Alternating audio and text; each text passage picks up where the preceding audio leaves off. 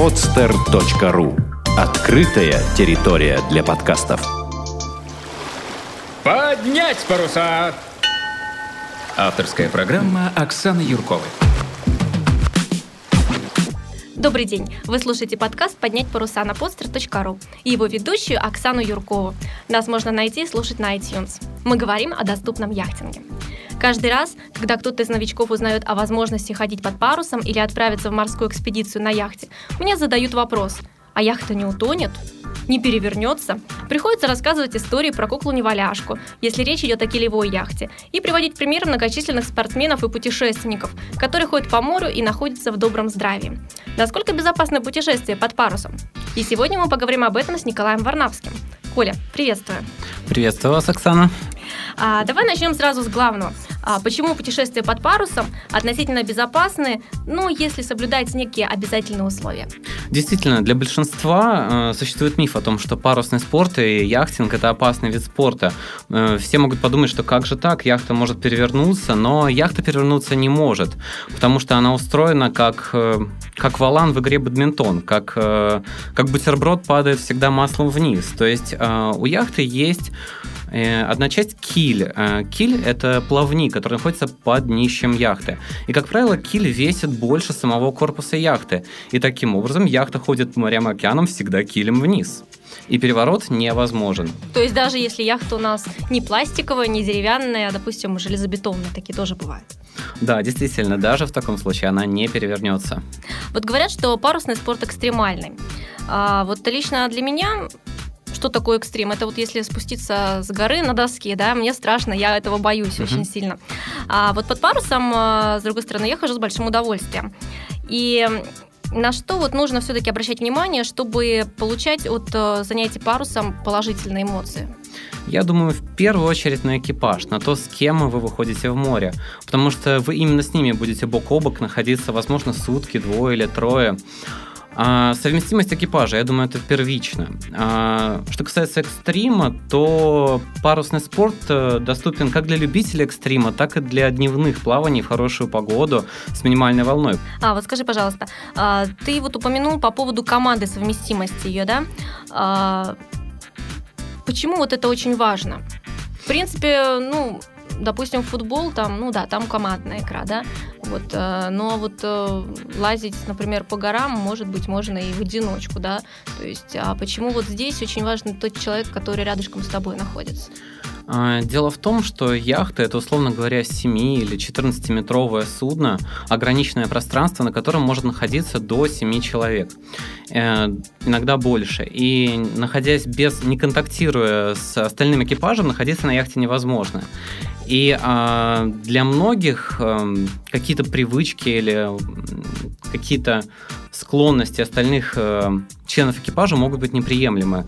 Кто-то любит курить постоянно, кто-то э, использует постоянно определенную терминологию, кто-то очень нервничает, для кого-то нервозность неприемлема. Ну, то есть есть очень много мелочей, которые, на которые нельзя закрыть глаза, потому что это замкнутое пространство. Это как реалити-шоу, знаете, ну, «Дом-2» или... А. а вот как добиться того, чтобы команде было комфортно? Как нужно подбирать людей? Ну, по-всякому бывает, да? Бывают команды, которые уже, ну, долгое время ходят вместе, они уже там все друг друга знают, все как бы уже друг к другу привыкли, да? А бывает так, что вот а, собираются, допустим, а, сейчас набирают, ну, популярность экспедиции, так называемая, да? То есть собираются mm-hmm. ребята и идут, значит, на яхте, которую они взяли в чартер, там куда-нибудь с какими-то определенными целями. Как здесь вот быть команду, может быть, даже мы никогда в жизни до этого не видели, да? Все живут в разных регионах. Что делать? Это сложный вопрос. На самом деле для чартерных путешествий э, чаще приглашают э, уже проверенных э, членов экипажа, с которыми уже был опыт хождения на парусном судне. И здесь, конечно, необходимо предварительно учитывать какие-то привычки, особенности, а, возможно, заполнять опросные листы, а, составлять много вопросов, как это делают, например, различные сайты по поиску и подбору экипажа. Поэтому здесь э, больше работа психолога или опытным путем. Хорошо.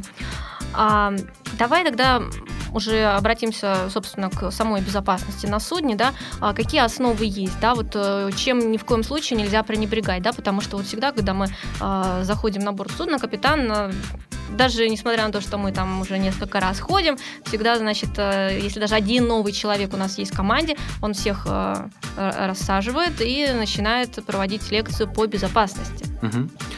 А я полагаю, что главное на судне это субординация. Это безусловное выполнение команд капитана, потому что он несет уголовную ответственность за вашу безопасность и за то, чтобы вы остались целыми. И, возможно, иногда его приказы или рекомендации могут казаться глупыми или а, необоснованными, их всегда следует выполнять. Это залог стабильного экипажа и стабильного психологического состояния экипажа. И э, второе, чем не следует пренебрегать, это воздержание от алкоголя, что, в общем-то, является наибольшей проблемой для современных моряков, особенно русских. И э, алкоголь и неопытность экипажа в основном является основной причиной а, каких-то несчастных случаев на воде. Я могу сказать, что если экипаж хотя бы более-менее квалифицирован и находится в здравом состоянии а, ума, то, как правило, все заканчивается благополучно. А вот бывает так, что экипаж просто пугается. Волна большая, например, идет, да, или какие-то, ну, ветер сильно начал поддувать, экипаж пугается, теряется и уже не может там приказы капитана выполнять такое вообще бывает? Насколько мне известно, такого в моей практике не было. Я могу сказать, что наоборот, волна и шторм как-то подбивают экипаж делать что-то еще больше, шевелиться, и это наоборот пробуждает активность экипажа, поэтому я могу сказать, что это очень редкие случаи. Как говорили, и шторм лишь крепче руки, как в песне. А вот э, у тебя ну, достаточный же опыт хождения под парусом.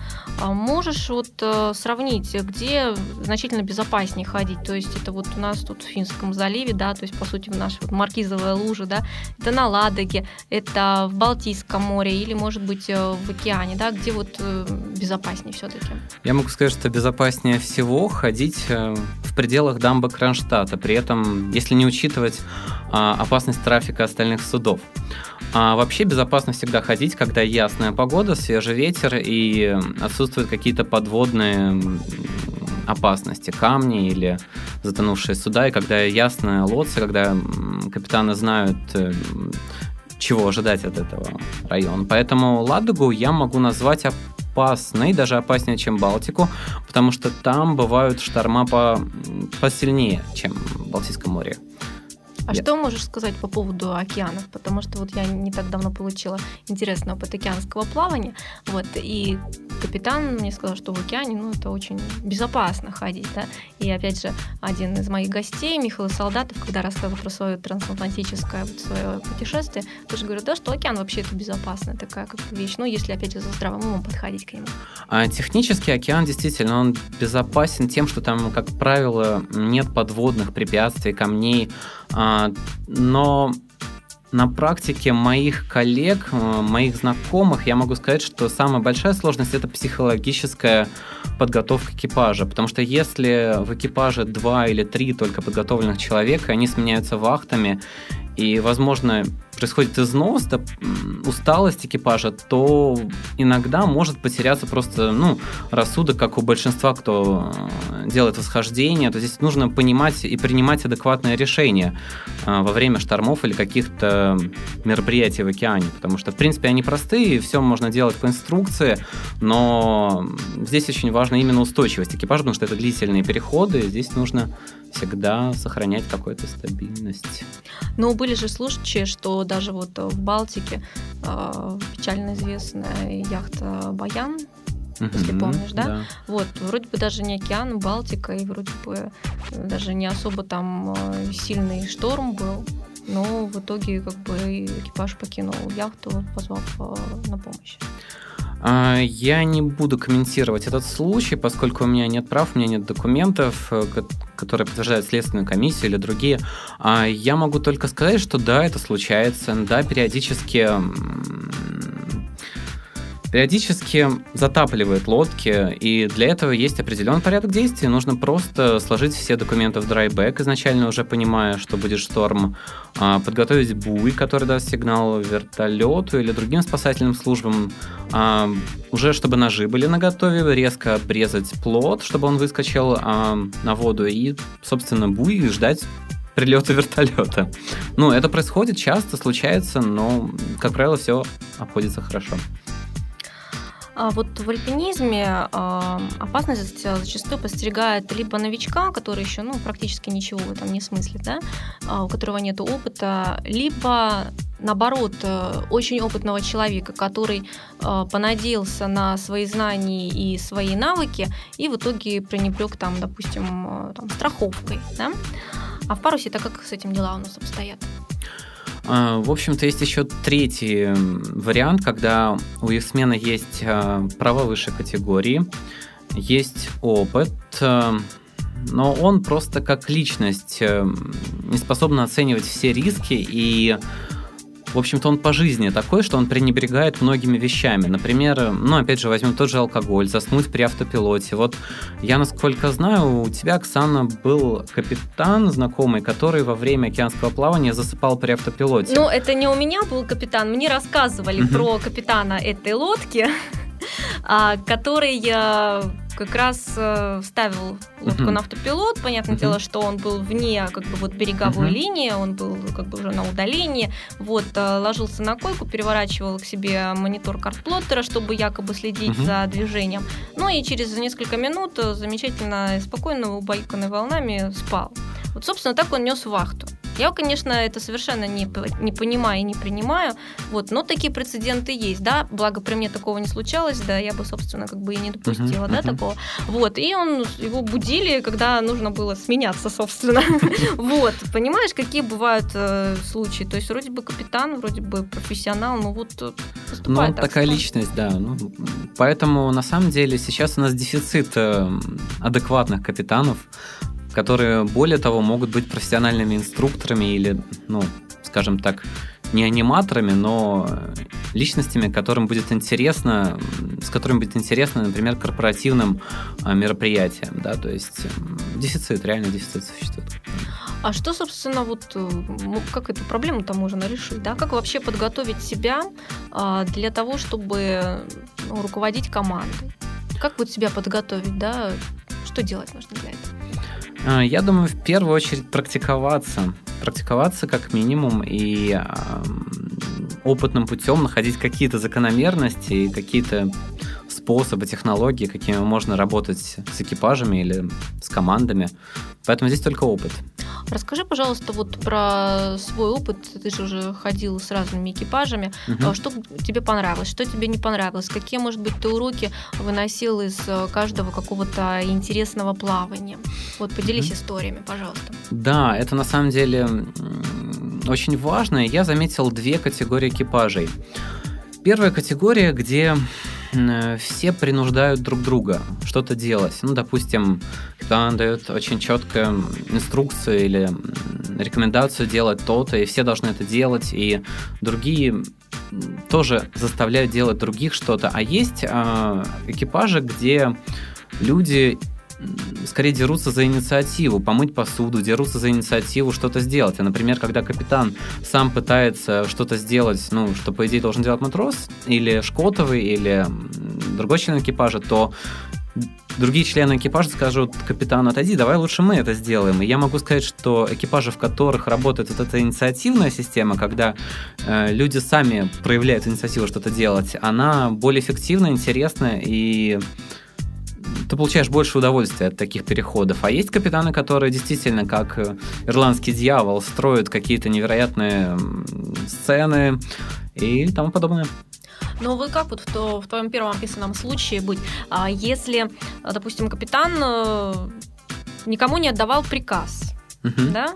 А люди там бегут и там тянут там шкоты туда-сюда, там, ну, по-моему, какая-то неразбериха может получиться на судне, не так ли? А, изначально, конечно, должны быть инструкции, изначально должно быть четкое понимание, кто что делает, в какое время. Конечно, это все должно быть. А, но есть формы, преподно... формы преподнесение этих инструкций, понимаешь? И э, форма преподнесения в виде рекомендаций на собственное усмотрение действует, как ни странно, значительно эффективнее, потому что матрос сам осознает свою личную ответственность или Шкотова и так далее. Ну, если экипаж соответствующего уровня, если их не нужно все время принуждать. Ну. А ты ходил э, вот только с русским экипажем или еще с интернациональным? Я ходил с интернациональным экипажем, но на короткий промежуток эм, на яхте Спаниель. Могу сказать, что это было просто прибережное плавание. Интересно было изучить английский сленг, английскую терминологию парусную. И, в общем-то, отличие я заметил, что там действительно нет принуждения. Ну, именно на этой лодке. Я не могу сравнивать со всеми остальными, но вот на этой не было никаких эм, форм э, взаимо... воздействия таких крайних мер, да? То есть все делалось на собственной инициативе. Ну, насколько вообще эффективно было такое именно управление экипажем? А, когда экипаж эм, квалифицированный, когда он осознает, что ему делать, когда он достаточно понимает всю картину, это, это эффективно. А что делать, если в э, экипаже есть новички, которые э, ну, элементарно путают Э, там название шкотов, просто шкот, например, да, или там гигашкот, а, потравить, э, подобрать э, вот эти вот как бы антонимичные понятия, думаю... они вот путают. И когда на них вот капитан кричит, угу. используя морскую лексику, угу. они как-то все это вроде бы даже понимают и делают правильно, да, то есть, ну, это как это с перепугу, видимо. Насколько вообще вот? Я, ну, на своей практике я могу сказать, что, как правило, наоборот, новички начинают путаться, когда на них э, начинают кричать, когда на них не применяют давление или как-то, ну, в такой форме преподносят информацию. Я могу сказать, что вот, ну, я ходил на лодке, допустим, Н с капитаном Могу назвать фамилию? Да, конечно. С Андреем Пивоваровым, например. И я могу сказать, что у него методы крайне лояльные. Он, в принципе, просто повторяет 10 раз одно и то же, и до многих это доходит. А, но люди просто воспринимают его более позитивно и более стремятся следовать его инструкциям. Просто главное, чтобы новичок этот воспринимал позитивно капитана и слушал его. Если он воспринимает его негативно, то... Э, Будет здесь... бунт на корабле. Да, да, да. Хорошо. А вот а, такие простые вроде бы как бы средства безопасности, да, как а, спасательный жилет, а, например, да, а, не все же, далеко не все их смены как бы их используют, да, или та же самая там обвязка со страховкой. Вот лично мне, а, честно скажу, вот жилет э, не всегда бывает удобный, да, там у него шлейка там неудобно цепляется, допустим. Вот, как бы обвязка, да, обвязка вот, э, вот всегда бы до шторма, ночная вахта, там при мне без нее вообще как бы не выйти. Вот, жилет как-то мне вот, э, мне некомфортно, но это не значит, что я его не надеваю. Угу. Вот, но многие, я знаю, что не имеют даже вот страховочных вот этих лееров, которые протянуты через всю палубу, вот для того, чтобы спокойно работать э, вот, угу. привязанным к лодке и на баке, и там в кокпите, допустим, находиться. Вот как вот напомнить об этом эм, напомнить, но сделать это обязательным условием, просто неотъемлемым условием, чтобы все понимали, что это обязательно, потому что действительно так. Э, просто это в интересах капитана, потому что капитан несет ответственность, и здесь, я думаю, только совсем какой-нибудь эм, сложный новичок э, не станет прибегать к этому требованию, если весь экипаж даже, скажем, в этих а, спас-жилетах. Не, ну когда э, капитан требует, это одно дело, да? Угу. Когда капитан к этому относится так лояльно, ой, да мы типа, да ну эти спас-жилеты, да мы не пристегиваемся никогда в жизни, как бы так, так всегда, да, ходим. Угу. Вот в данном-то случае что делать? Я вот, например, очень как-то опасаюсь э, ходить на яхтах, где вот капитаны вот так очень так э, легко относятся к, к такому вроде бы ну, первому правилу безопасности, да, когда человек должен оставаться на яхте, чтобы его не смыло водой, и если человек упал в воду, э, соответственно, чтобы он не утонул, чтобы он мог держаться на воде до того, как э, совершат э, спасательный маневр. Вот. Я разделяю с тобой позицию, потому что изначально первый капитан, с которым я ходил, и первая яхта, яхта Былина с Андреем Алексеевичем Березкиным, а, дала практическую школу к отношению к безопасности. Я могу сказать, что это действительно является неотъемлемой частью хождения на судне. И я это принимаю как должное. И в этом я на самом деле благодарен в какой-то степени Андрею Алексеевичу Березкину. А вот давай поговорим по поводу ночных вахт. Ну, вроде бы днем там, ну, более-менее все понятно. Мгм. А ночью это как бы достаточно сложно, с одной Мгм. стороны, да. Вот как нужно правильно организовать ночную вахту, чтобы и судно было в безопасности, и экипаж был в безопасности, и чтобы, опять же, среди ночи в темноте никого не потерять. Первую очередь это обвязки, про которые ты уже упоминала, страховочные концы. Они должны быть всегда укреплены в какие-либо ам, какие-либо леерные стойки или другие предметы фиксированные. И а, это одно из правил. Второе правило это в общем-то, внимание на шкипера, потому что здесь все должны контролировать друг друга, и очень велика вероятность, что шкипер отключится. И здесь э, нельзя, чтобы один человек оставался в сознательном состоянии ночью, допустим, капитан, да, или старший помощник за штурвалом, потому что если он отключится, то нужен кто-то, кто бы его, так сказать, Разбудил. разбудил, да, ну как и везде, да, как и при управлении автомобилем. И ам, еще применяют разные методы, чтобы держаться ночью в, бодром духе. Некоторые объявляют скорость ветра, скорость судна каждые 5 минут. Но это как правило. А некоторые особо веселые поют всю ночь. Ну, то есть и такое было. Ну, то есть здесь главное не засыпать, а чтобы все бодрствовали. То есть вся вахта Вся вахта, находилась а, да. в состоянии как бы Да, строевом. бодрствования, Да. Просто у меня был, была такая ситуация, значит, капитан смотрел карту, следил, значит, за курсом, там был, находился в каюте. Вот э, я сидела э, за румпелем, вот, а мой напарник, э, видимо, решил поспать. Ну и заснул, собственно, замечательно. Ну что, тихо, никого нету, ну и тоже я начала засыпать. Вот, и ну, время от времени просыпалась, смотрела на горизонт, э, вижу огонечки какие-то, там судно идет, и думаю, ну ладно, сейчас еще там пару минут так, с закрытыми глазами посижу, ну как бы я автоматически рулила лодкой, и ну, проснусь, открываю глаза, как бы, ну да, приближаемся, ну как бы нормально, все контролируемо. В следующий момент у меня над духом раздается крик капитана, ты каким бортом будешь его огибать? Понятное дело, тут корабль, который занимается то ли прокладкой какого-то трубопровода, то ли еще что-то. И, значит, э, я совсем как бы вот отключившись, потому что вот мой напарник э, спал. Если бы разговаривали, то, конечно, было бы значительно лучше. И хорошо, что капитан вовремя вышел, почуяв своим там капитанским. Да, и еще большая опасность это автопилоты. Многие очень эм, надеются на них и предполагают, что если они заснут и автопилот будет работать, то все будет в порядке. Эм, На своей практике я не вспоминаю ни одну лодку, где бы автопилот неожиданно бы не отключился в самый неподходящий момент. И, в общем-то, к этому тоже стоит быть очень внимательным. Да, вот насчет автопилота тоже могу еще несколько прокомментировать твои слова. У меня было так, что автопилот э, вырубался сначала каждые полчаса, Мгм. потом каждые там 15 Знакомая минут. история. Да, и приходилось постоянно бодрствовать, выпрыгивать э, наверх, э, как бы отключать его, потом заново включать. Мгм. Вот. А было даже так, что темно, даже луны не было, и лодка сама по себе развернулась на 180 градусов. Не заметить, мы просто не заметили это, да, потому что парусов не было, был полный штиль, очень плавный был поворот. И только я в очередной раз посмотрела на карт-плоттер, смотрю наш курс и понимаю, что мы идем в обратную сторону. Очень медленно развернулись, совершенно было вот э, непонятно. Вот если бы спали, было бы, наверное, очень весело, придя, проснувшись утром, да, при- пришли бы обратно, да. А Вот. А, Может быть, расскажешь еще какие-нибудь а, поучительные истории, которые были бы ну, полезны, там, допустим, новичкам.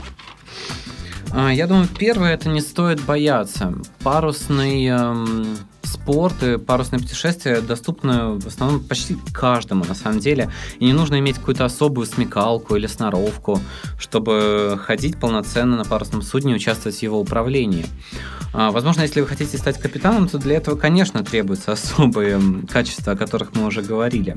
Ну и, конечно же, нужно пройти специальные курсы обучения для того, чтобы стать э, опытным и квалифицированным водителем, получить теоретические знания. Да, более того, эти курсы условно говоря, делят на три этапа, и каждый этап еще делится на приливные и отливные воды, и поэтому это долгий довольно-таки путь ну, становления капитаном. Поэтому а, хорошо. А что можешь еще добавить а, вот э, лично от себя, э, чтобы новички все-таки не задавали больше таких вопросов, а вот э, не потонет ли наша яхта?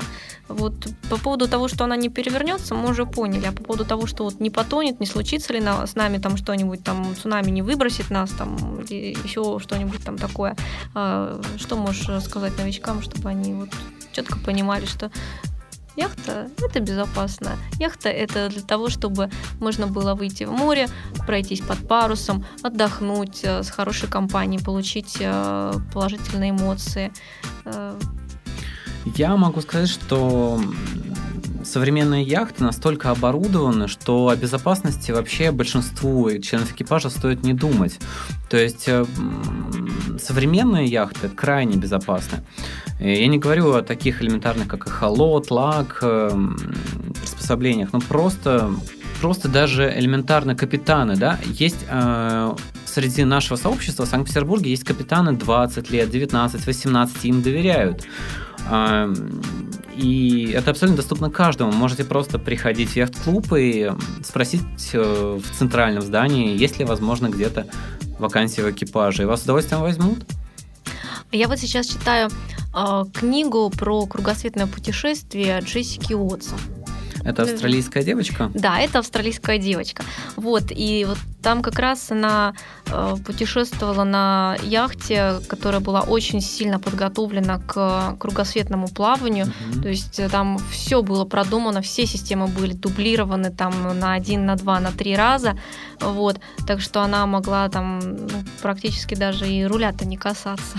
Это как да, может быть, папа или родители дистанционно управляли яхтой как игрушкой. Да ну нет, э, конечно, она сама всем этим делом управляла, но просто а, когда впервые вот э, читаешь э, новостные какие-то ленты, да, вот там подросток там прошел кругосветку, допустим, да, mm-hmm. вот, и кажется, что, а, ну вот так все это легко взял, да, там прошел, может, сумасшедший просто какой-то, да, а сейчас читая книжку, как раз все-все-все-все по полочкам очень разложено, и понимаешь, а, сколько сил, времени и средств ну, не своих привлеченных, а, было вложено в подготовку лодки и насколько это все-таки было ну, безопасно. Как ты сам считаешь, вообще кругосветное путешествие на лодке небезопасно?